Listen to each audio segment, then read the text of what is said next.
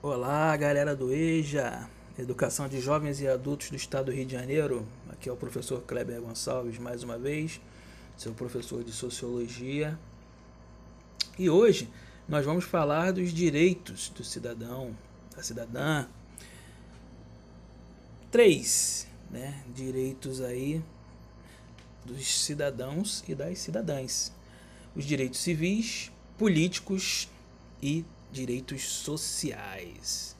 Bom, o que são os direitos civis? Os direitos civis dizem respeito no fundamental ao direito de não sofrer agressão física por parte do Estado ou ser morto por esse mesmo Estado. Estão também relacionados à liberdade de locomoção, expressão, associação e reunião, bem como ao direito de ser tratado como igual perante as leis. Então, pessoal, os direitos civis, né, eles dizem que o cidadão, a cidadã, não deve sofrer agressão física por parte do Estado. Preste bastante atenção nisso. Ou mesmo ser morto por esse Estado. Lembrando que o Estado tem o um monopólio da força. Mais à frente nós vamos falar somente sobre o Estado e aí nós vamos entender melhor por que está escrito isso né, na ata lá dos direitos civis. Os direitos políticos, né, nós conhecemos os direitos políticos, que são os direitos de votar. Chegando a eleição, nós temos aquele título de eleitor, nós temos o direito a votar, mas também disputar cargos em eleições livres. Em outras palavras, consiste no direito de participar direta ou indiretamente das estruturas de poder do Estado e das decisões coletivas.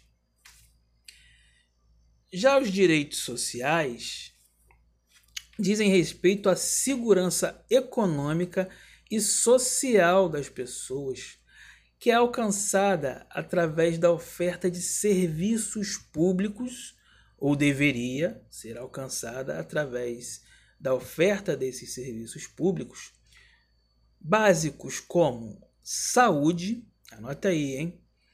Educação, moradia, previdência social, seguro-desemprego e salário família. Reunindo todos esses direitos, nós podemos dizer que se o cidadão, a cidadã tem esses direitos, se ele usa esses direitos, se ele tem chance de usufruir desses direitos, ele é um cidadão pleno. Mas temos que pensar também, né? Será que todo mundo tem direito à saúde? Será que todo mundo tem direito à educação, a uma boa educação, a moradia, uma casa digna para ele morar, para ele conviver, para ela conviver com a sua família? A previdência social, caso aconteça alguma coisa com ele aí ou na velhice, para que ele possa ter uma velhice digna, bacana, um seguro-desemprego em caso de aí acontecer dele perder a sua ocupação e o salário família, temos que pensar: existe cidadania? Será que a cidadania chega para todo mundo? Aqui é o professor Kleber Gonçalves, professor de Sociologia, e essa foi mais uma aula, aula sobre direitos.